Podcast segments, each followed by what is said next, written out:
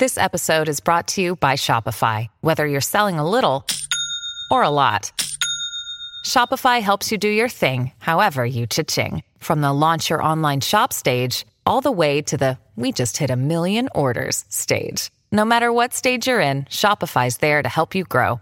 Sign up for a $1 per month trial period at shopify.com slash special offer, all lowercase. That's shopify.com slash special offer. Look, Bumble knows you're exhausted by dating. All the must not take yourself too seriously and 6 1 since that matters. And what do I even say other than hey? well, that's why they're introducing an all new Bumble with exciting features to make compatibility easier, starting the chat better, and dating safer. They've changed, so you don't have to. Download the new Bumble now.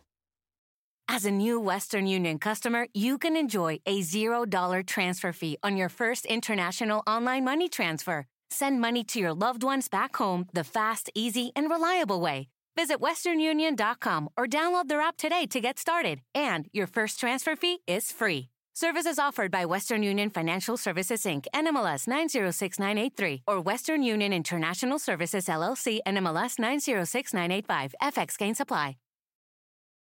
Yesterday, all my troubles seem so far away. Now it looks as though they're here to stay. Oh, I believe in yesterday. That piece of music has a title. It's called Yesterday, a Lennon McCartney song. But here we pause for a spoiler alert. What you have just heard was performed by Stroll Down Penny Lane, not the Beatles, and that is just what you are in for a stroll down Penny Lane. And this is Joe Anastasi, your narrator for our exploration back through time. In fact, covering some 65 years of music where we celebrate the life and music of Paul McCartney. Okay, let's dig in. Let's investigate this song of Paul's, Yesterday. Yesterday, all my troubles seem so far away. Now, if we are going to start at the beginning, we might as well examine where this song came from, its origin, so to speak. This will comprise the first thread in our narrative today. So let's see what Paul McCartney has said about the origins of this song. He has described that the song came to him as he woke one morning. Upon realizing this, he rushed to the piano to figure it out so it wouldn't be lost to him. And then he has said that for several weeks afterwards, he would ask people if they recognized the song. In other words, he was asking, did it already exist? They all assured him that the song was unique, that it was indeed his song. Barry Miles, who has served as Paul's biographer, was struck by Paul's description of this, of how the song had come to Paul as he woke that one morning. And this is the observation that Barry Miles posed. He has said that it would be interesting to know what it was that Paul had been listening to before Paul had fallen asleep the evening before. Now, that is a darn good question but how can we unravel this mystery? Well, there are a couple of clues that we can investigate. First, though, let's lay some groundwork. To fit the pieces together, we need to examine something that underlies a song, the chord progression that underlies the melody to a song. So, in search of this, we find our first clue to this song yesterday in an interview Paul provided to Playboy magazine in 1984. For here, Paul provided some of the details that actually transpired that morning when he awoke with this song yesterday almost fully formed in his head. I just fell out of bed, Paul said, found out what key I had dreamt it in, and it seemed near G, and I played it. Okay, let's stop the tape at this point, so to speak, and review. Here, Paul is saying that the key of the song was the key of G, at least to begin with. Let's continue with what Paul described happened that morning when he went to the piano. And I got a couple of chords to it, he described. I got the G, Then Paul says this, and this is the essential point right from the outset. So let's focus on what Paul said next. Then I got the nice F sharp minor seventh. That was the big wah. So here we are, that F sharp minor seventh chord, Paul's big wah moment would sound just like this.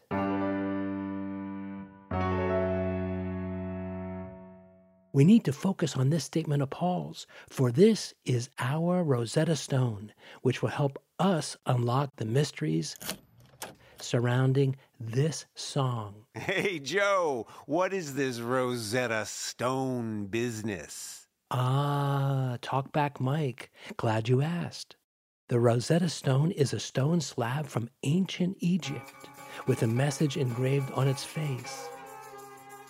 The problem was no one could understand the hieroglyphs. They were a lost language, but the Rosetta Stone contained three sets of inscriptions on its face, and each said the same exact thing. Now, because scholars could still read the ancient Greek script that was inscribed on the stone, they could use this script as a key to unlock what it was that the hieroglyphic pictographs were attempting to communicate. The importance of the Rosetta Stone was that it provided a way to decode these hieroglyphs. Oh, oh, rabbit hole, Joe. You pulled us all into another rabbit hole.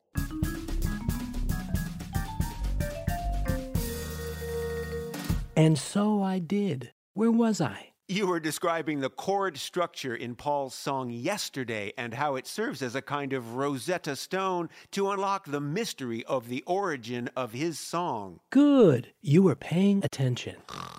Anyhow, back to Paul McCartney and the chord structure that unlocks the mystery underlying his song yesterday. Let's listen to the chords at the beginning of this song, for here we find a number of clues.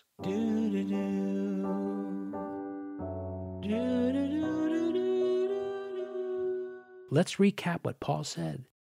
And I got a couple of chords to it. I got the G. Then I got the nice F sharp minor seventh. That was the big wah. G, the one chord. F sharp minor seven, the seven minor seven chord. So let's stop here to address this question. Why does Paul describe this as being the big wah moment? The answer is because that specific chord is the key that unlocks the mystery of the origin of the song, the Rosetta Stone, if you will. When Paul moved to this unusual chord, it allowed Paul to enter through a sort of portal. To follow a trail leading him to the next chord. And this is occurring after only one measure of the verse. The original chord, the G chord, was the one chord in this key center. Then Paul moved to the 7 minor 7 chord, and then he next went to the 3 chord. The easy way to remember all of this is to simply call it a 1 to 7 to 3 progression. And that, my friends, unlocks yet another door. For that last chord I just mentioned, the 3 chord, is key to what happens next. For if this chord is followed by a chord with an E as its root note, it will sound very pleasing to our ears. One key ingredient to this secret sauce is that this last chord, the E minor chord, turns out to be the relative minor of the original key center. And this new chord brings with it a mournful tonality. And here is how Paul has described exactly this.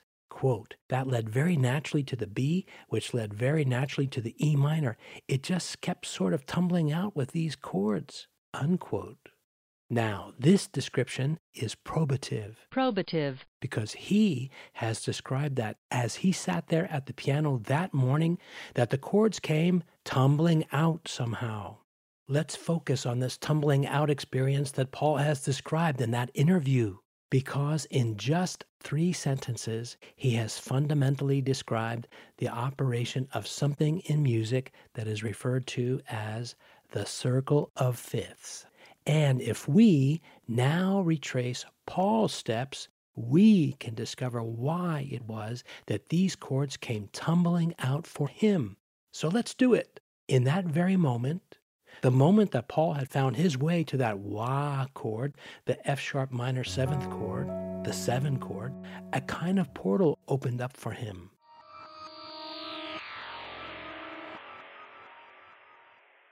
And to step through this circle of fifths portal, Paul had to simply reimagine this wah chord, this F sharp minor seventh chord that we can hear just now, to be a five chord. And then he simply walked down from the fifth degree in the musical scale to the first degree to find its related one chord. And we can do this same process ourselves. We begin with this F sharp minor seventh chord, and then we walk down like this five, four, three, two, one. After walking from the fifth degree to the first, we have landed on the B chord, just as Paul did. Recall, these were his words, quote, which led very naturally to the B, end quote.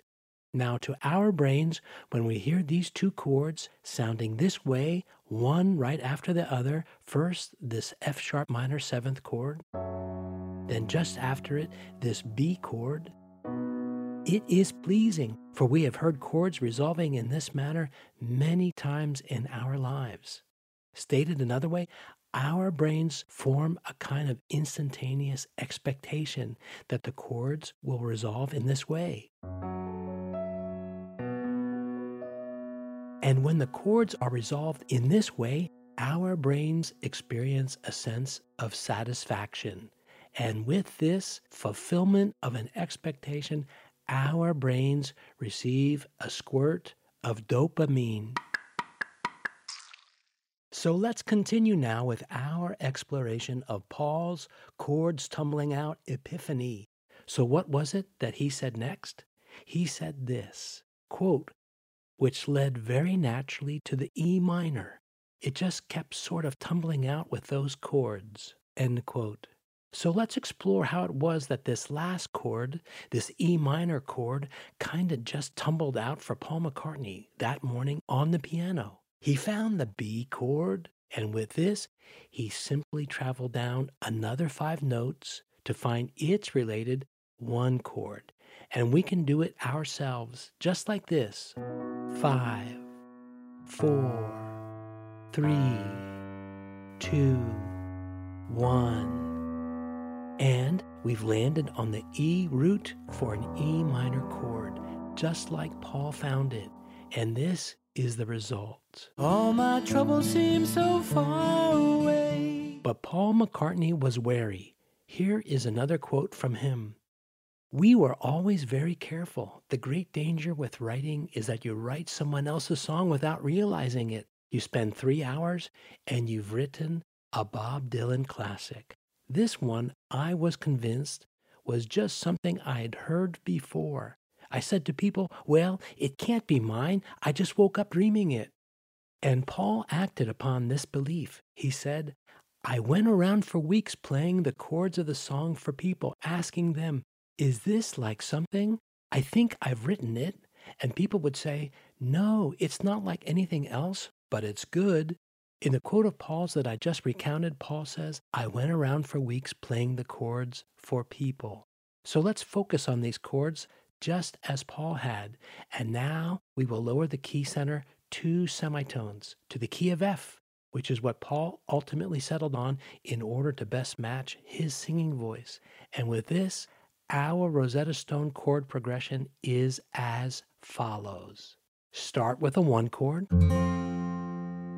then move to the seven chord, then to the three chord, and then settle next on the six minor chord. And here is how it sounds. Suddenly, I'm not half the man I used to be. There's a shadow hanging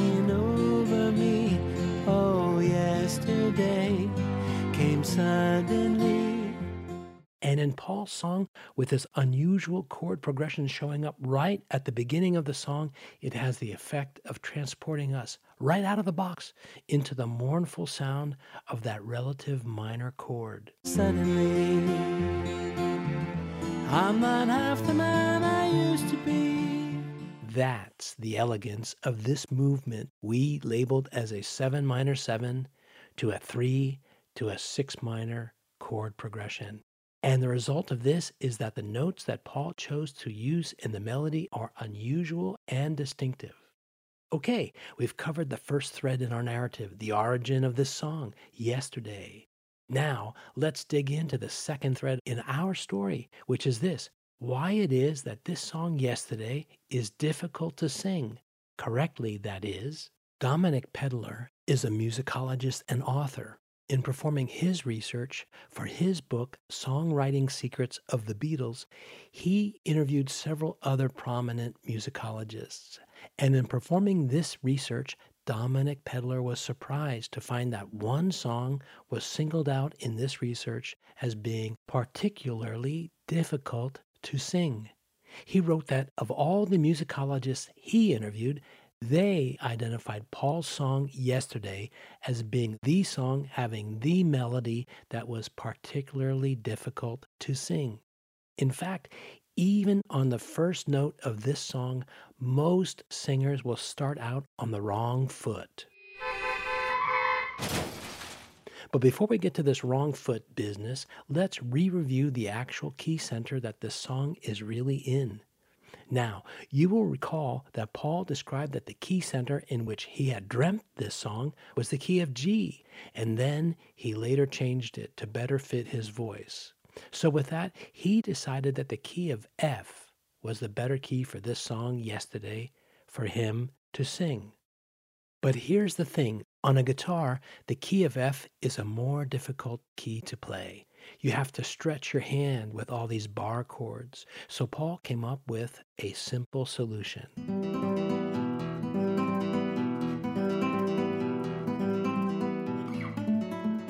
Anyhow, good old Paul devised a simple expedient. He decided to continue to physically play the song on the guitar as if it were in the key of G, but to match what he was playing on the guitar to what he was singing in the key of F, he tuned the guitar down two semitones so that now a G on the guitar would sound like an F to our ears. And to tune a guitar down like this, you simply loosen its strings. Now, by this time in his career, Paul had obtained a nice acoustic guitar, an Epiphone Texan guitar. This guitar is important to this song yesterday because this particular guitar is so large, it has a big booming bottom end sound. The bass frequencies are accentuated. And when Paul loosened the strings to lower the guitar's pitch two semitones, this booming bass effect became even more prominent. So when Paul would now strike this opening on this guitar, this is the sound you get. Joe? Joe? Here I am. Oh, I almost forgot. There was one more aspect that contributes to the unique sound of the first chord played on this guitar. The way Paul voiced this chord on the guitar, well, it's got no third. You're going to have to explain that one, Joe. It's got no third what? Sure, let's try it this way. A major chord has three notes the root, a major third, and a fifth, what is called a perfect fifth. It sounds like this One, three, five. But in his voicing of this chord on his guitar, Paul omitted the major third interval of the chord. One, five. But let's listen to the chord when it's played on a guitar that is tuned down two semitones. From this chord, one cannot discern if we are in a major, happy, sunny key or a minor sad sounding key.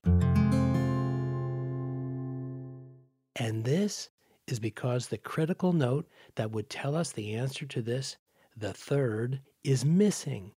Here is the sound on a guitar when arpeggiated. And here is the same chord on the intro to this song. It is the signature sonic element of the song, the first thing we hear.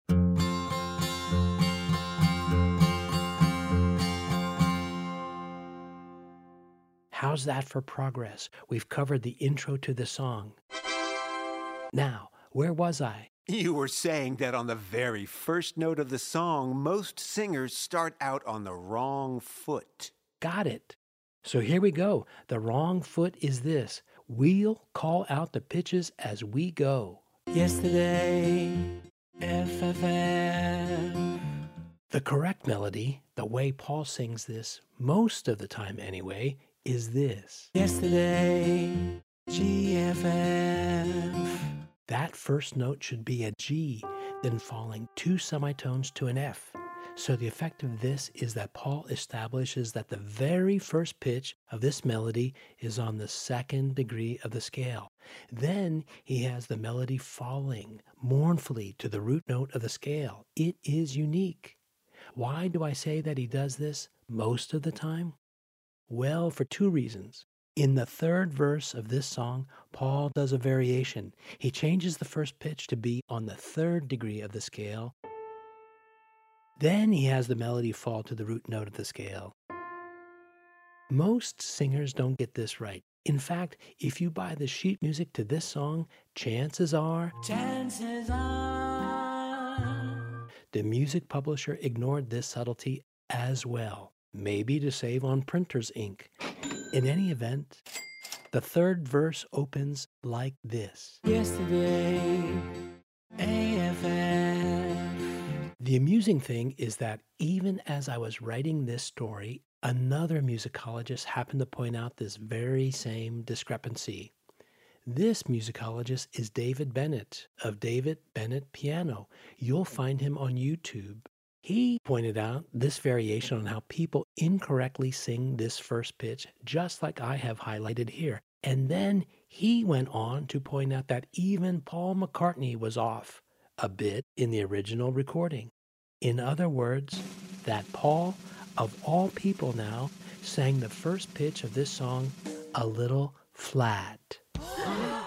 and our musicologist David Bennett proves this up by using a computer algorithm to analyze the sound file from the original recording of Paul's singing.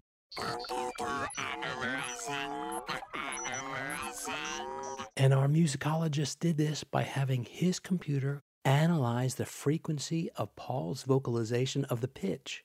That is, calculate where the pitch was landing as compared to where it should be landing, which points out, to me at least, the very human aspect of Paul's recording, which is this humans are not perfect. We get the little variation in someone's singing of a pitch. It's what can make a song intimate and real. Not to sidetrack here, but. Rabbit hole alert here, Joe. Rabbit hole alert. I heard you used the word sidetrack. I'm always listening out for when you get sidetracked on one of your little detours. This will be quick. Stay with me for a moment. The notion of the human aspect of someone's variable singing of a pitch is illustrated in the song The Girl from Ipanema. I should also say here that we, TBM and I, usually do our own recordings of all the songs you hear on this podcast series. But just this once, we'll go to the original for a couple of seconds because it demonstrates this point.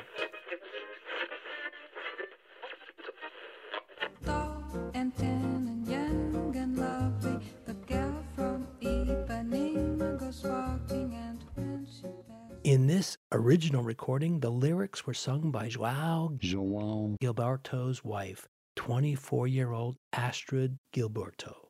The lyrics had been written in Portuguese. It turns out that in the recording studio, the producers decided they needed someone to sing this new song in English, which she could do. Astrud Gilberto, however, had never sung professionally before. But it was exactly because of her lack of professional experience that the magic happened, because it was her untrained, beguiling voice that made this song very human and real, bringing bossa nova to a global audience. But now, back to Paul's song, Yesterday. When he sings that line, All my troubles he uses a mixture of the major scale and the melodic minor. In fact, that first pitch or note of that line, All my troubles, is unusual.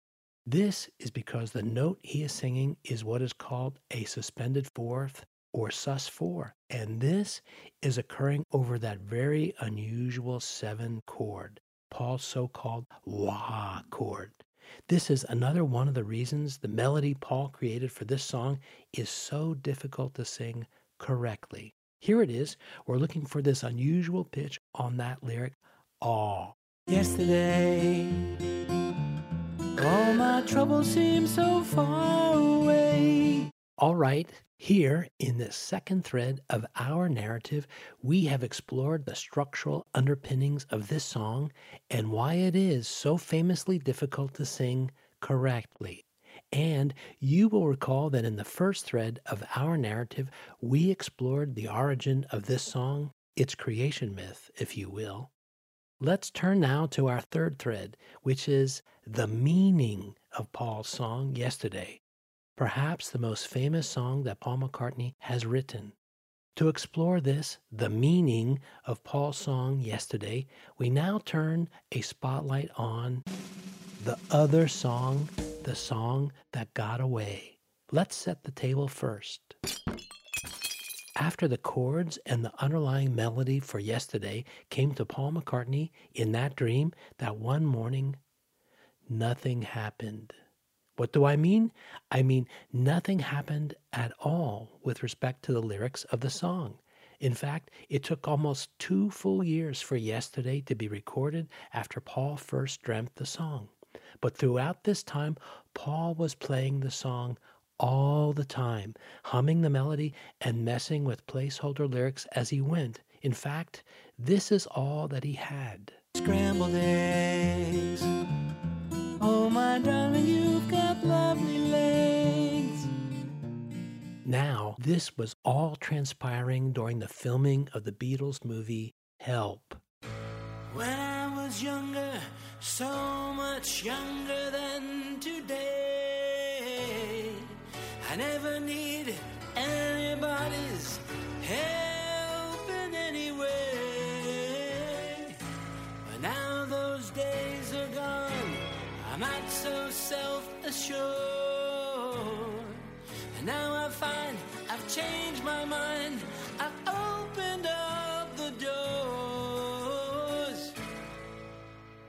On the movie set for this film, Help, the director, Richard Lester, was agitated from hearing Paul McCartney incessantly playing his scrambled eggs version of Yesterday. In fact, Paul was so obsessed with playing it that the director actually threatened to throw the piano completely off the set if Paul didn't complete the song properly.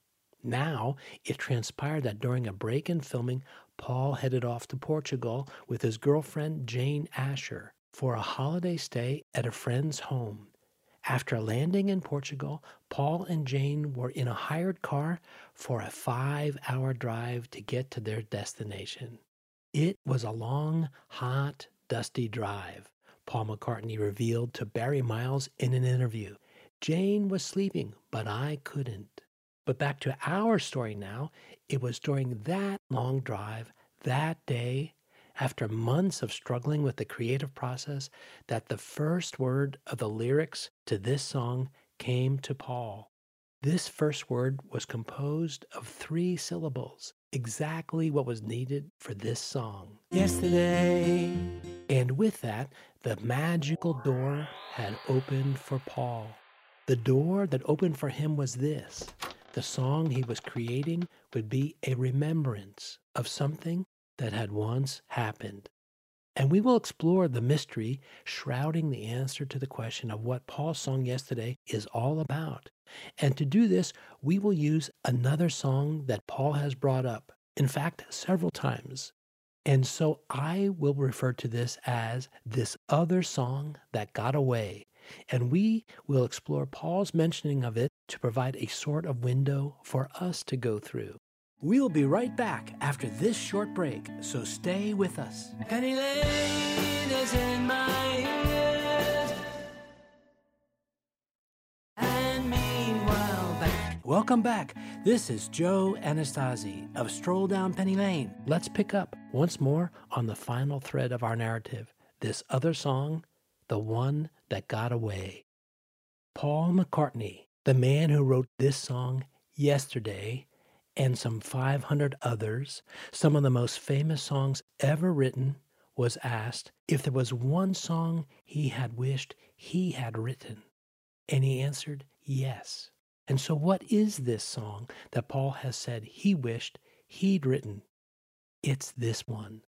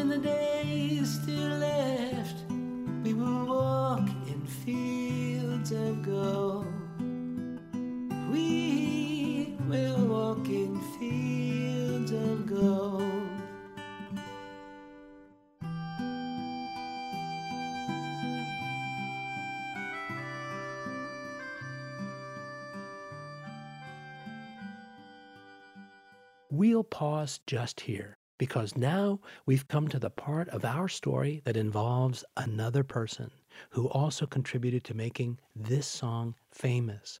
Her name was Eva Cassidy, and this is what Paul McCartney has said of Eva Cassidy and this other song he wished he'd written. Quote, Fields of Gold is a great song, and Eva Cassidy does a really cool version of it. It's such a soulful story. End quote. The soulful story that Paul refers to is significant to this song. Let's explore what Paul means by this. But here we need the services of our little time machine. It's evening, and we've landed outside a small restaurant in Washington, D.C. The year is 1996. We're on the sidewalk now, and through the storefront windows of this restaurant, we can see a young woman sitting on a stool playing a guitar. She is singing into a microphone.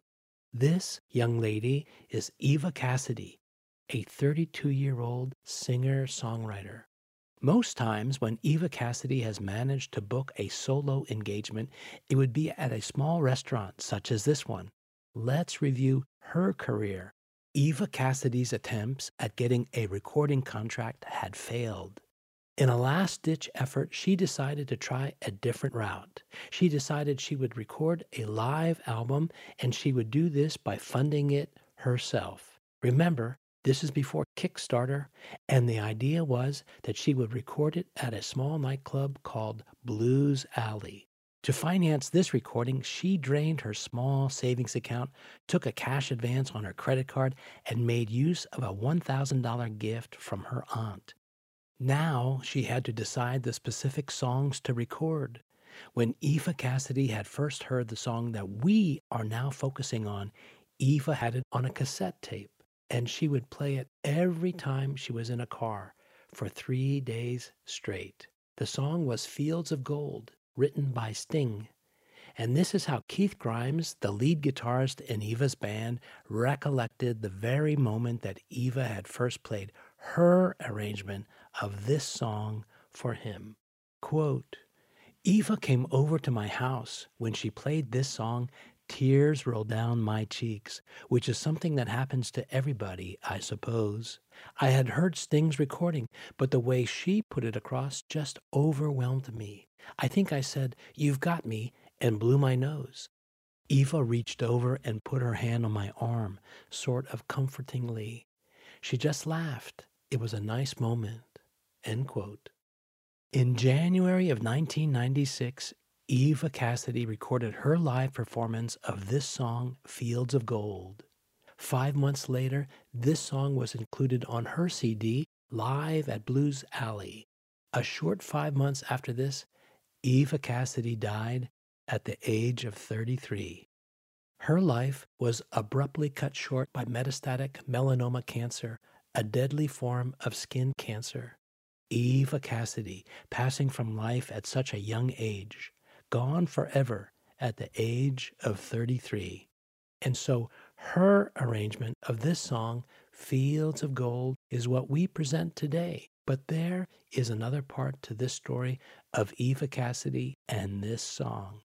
Almost 10 years after the passing of Eva Cassidy, champion ice skater Michelle Kwan electrified a worldwide audience as she skated to Eva Cassidy's version of this song, Fields of Gold. Eva's guitarist was proud to have his guitar playing be a component of Michelle Kwan's artistic expression. And as Eva's vocals came across the PA system in the big arena in Salt Lake City that evening, her guitarist said this It was thrilling. Eva finally got the reverb she was crazy for.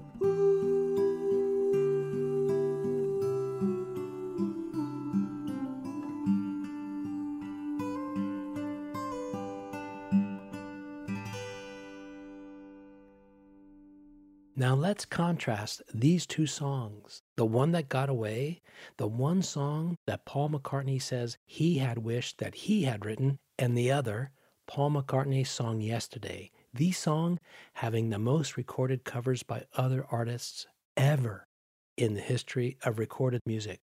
A song that represents a lament of something lost forever. A song that perhaps serves as a metaphor of life about Paul's loss of his mother when he was a boy. Let's visit this bit of history about Paul's mother who had passed, like Eva Cassidy, without warning, suddenly, and without explanation. To explore the ramifications of this, let's go back in time to the year 1956. We have landed in Liverpool in 1956, and we are at Liverpool's Northern Hospital. Earlier this day, October 31st, 1956, Paul McCartney, only 14 years old, and his brother Michael, two years younger, were led into their mother's hospital room. The two boys had not even been aware of her illness, as their mother had sought to spare them from the news. At his mother's bedside in the hospital room, Paul could observe recent bloodstains on the sheets. This is when he began to absorb the truth. Later that day, Paul's mother, Mary McCartney, slipped into a coma and died from inoperable breast cancer.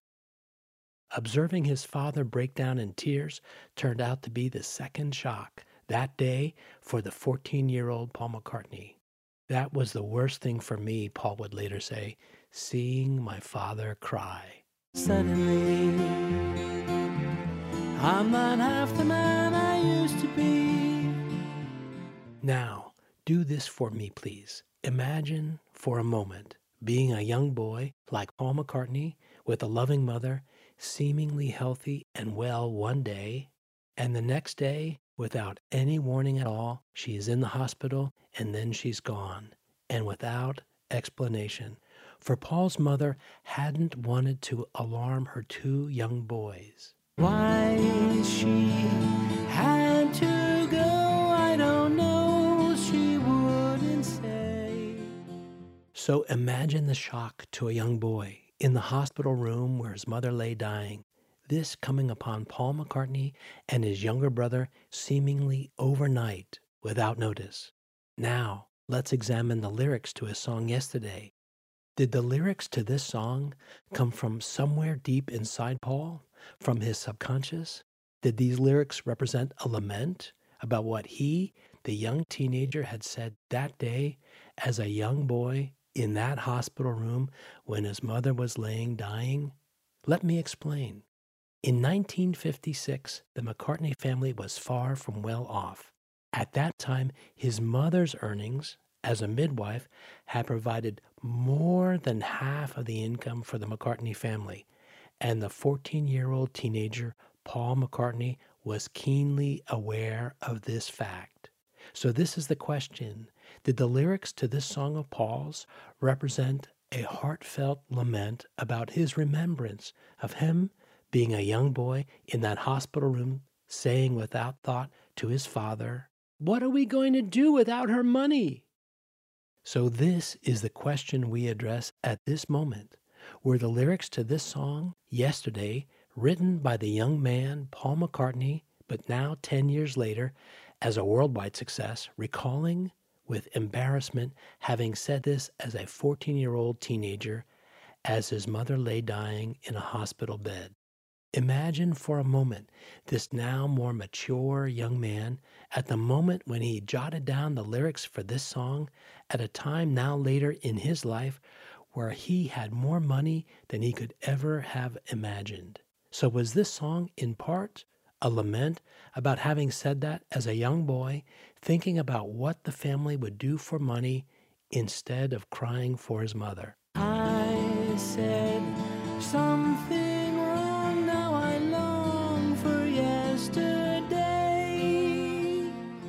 Paul has conceded that subconsciously this song may have been about the loss of his mother, But the thing for him and for John Lennon as well, who also as a teenager had similarly lost his mother, was simply this. And these are Paul's words now quote, Where they had come from, it didn't do to talk about things like that. End quote. And so let's complete this last thread in our story about Paul McCartney, the man who wrote this song yesterday and some 500 others, some of the most famous songs ever written. This is the question that was put to him Was there one song that he wished he had written? And we know that Paul responded that yes, there was one song that he would have liked to have written. His answer was that he wished he had written Fields of Gold, a song written by Sting. Sting, who saw in the waving field of barley in the sunlight a metaphor of a man and a woman. And in the lyrics to this song, he wrote of their love and of their legacy together in their life. And we know that Paul McCartney was moved by Eva Cassidy's transformation of this song. Let's examine this as well. Eva Cassidy majestically altered the range of the melody of this song. She did this several times in her presentation. She did this by having the melody ascend to the very heights. And each time she did this, a different part of the story being told in the lyrics became accentuated by her. This is unity unity between the performer and the song. Here is an example where she did it for the third and final time in the song. See the children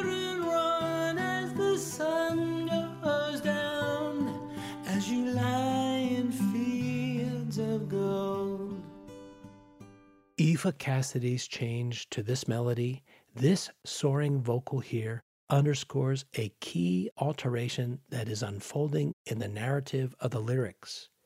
Eva's presentation focuses attention on a change that has occurred in the storytelling within the song. It's the third time she has soared in the melody, and the first two times she did this effectively established the situation. But now, this third time, with the lyrics to the song, she focuses us on two discrete changes in perspective that are being offered in the lyric. The first change in perspective is that we can now see the children of the two lovers, their children, growing up, because we see their children playing in the fading sunlight. And this is what Eva Cassidy expressed. See the children But there is something else in this lyric that is fundamentally changing the narrative arc of the story. This last change in perspective is this the sun is going down on the lifetime of the two lovers. More than that, though, there is one key word in the lyric here that fundamentally transforms our perspective. What I mean by this is that our point of view actually changes. One word, you may ask? One word changes our point of view? Well, the one word that has been changed for the first time in the lyric is the word you. So what, you might say? It's only one word. The significance of this one word is that it is in the singular tense. This word you is referring to only one person. Stated another way, in the story that is being told in this song, where there was once two young lovers, now just at this moment, the lyrics for the first time refer not to two people walking in this field of gold. Now, the lyrics refer to the existence of only one person in this story. The change that we can discern now is that the story is a reflective lament, and it comes as a surprise to us. That is, the song is no longer about two lovers who exist. For one of the two lovers is no longer alive. And with this song, the departed lover tells his spouse as she lies in this field of gold to remember him. See the children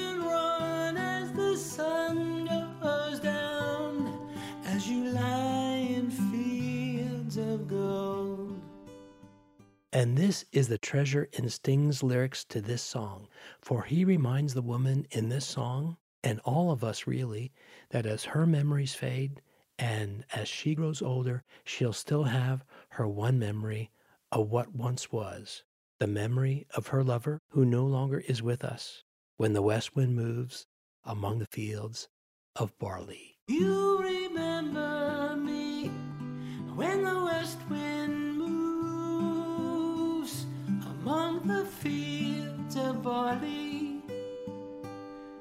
You can tell the sun in his jealous sky when we walked in fields of gold. When we walked in fields of gold. When we walked in fields of gold.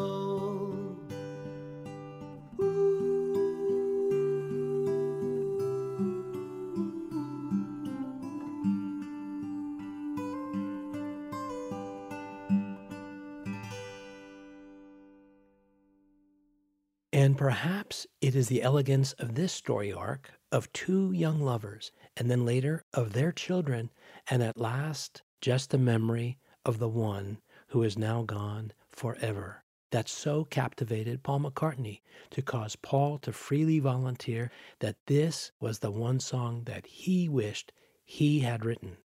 For there is a statement that I, your narrator, can always recall, though now I can no longer remember where I had first heard it or perhaps had read it. But the statement was something like this that the essence of art is something that succeeds in capturing your mind to reflect on something, if even for a moment, whether it be a painting on a wall in a museum or a song written by Sting, Fields of Gold, as transformed by Eva Cassidy, expressing the storyline of an entire lifetime encapsulated within the lyrics of one song, or a song like Yesterday, written by Paul McCartney with his lyrics expressing for all of us a wistful longing for something that once was.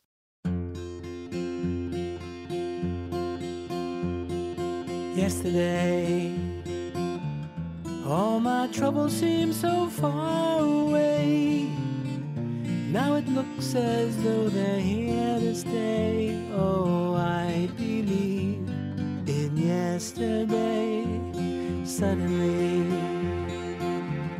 I'm not half the man I used to be. There's a shadow hanging over me. Oh, yesterday came suddenly. Why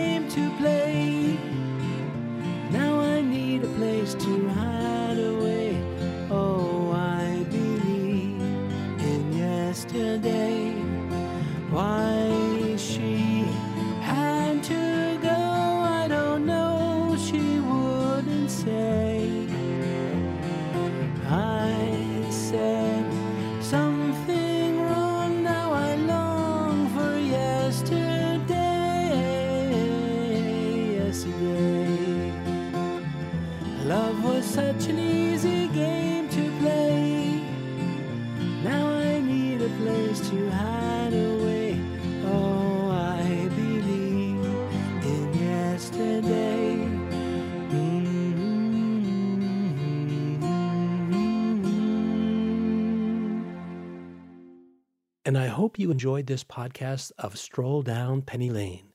Please join us again next time as we explore further the life and music of Paul McCartney. And come see us at one of our shows if you are in the neighborhood. You'll find us at strolldownpennylane.com slash podcast or with your favorite podcast app. We are a proud member of the Pantheon Podcast Network. And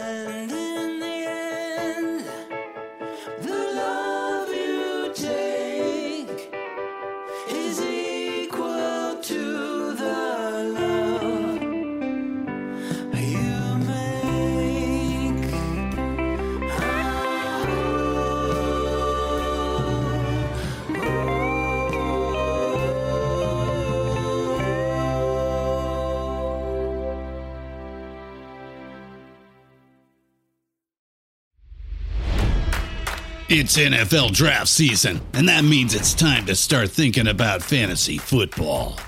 FantasyPoints.com features industry leading experts and prognosticators using proprietary hand charted data to help you score more fantasy points. FantasyPoints.com is the place to go for whatever kind of fantasy football you play. Whether you play fantasy football, daily fantasy sports, or do a little bit of everything, Fantasy Points has the meticulously researched content to guide you to victory.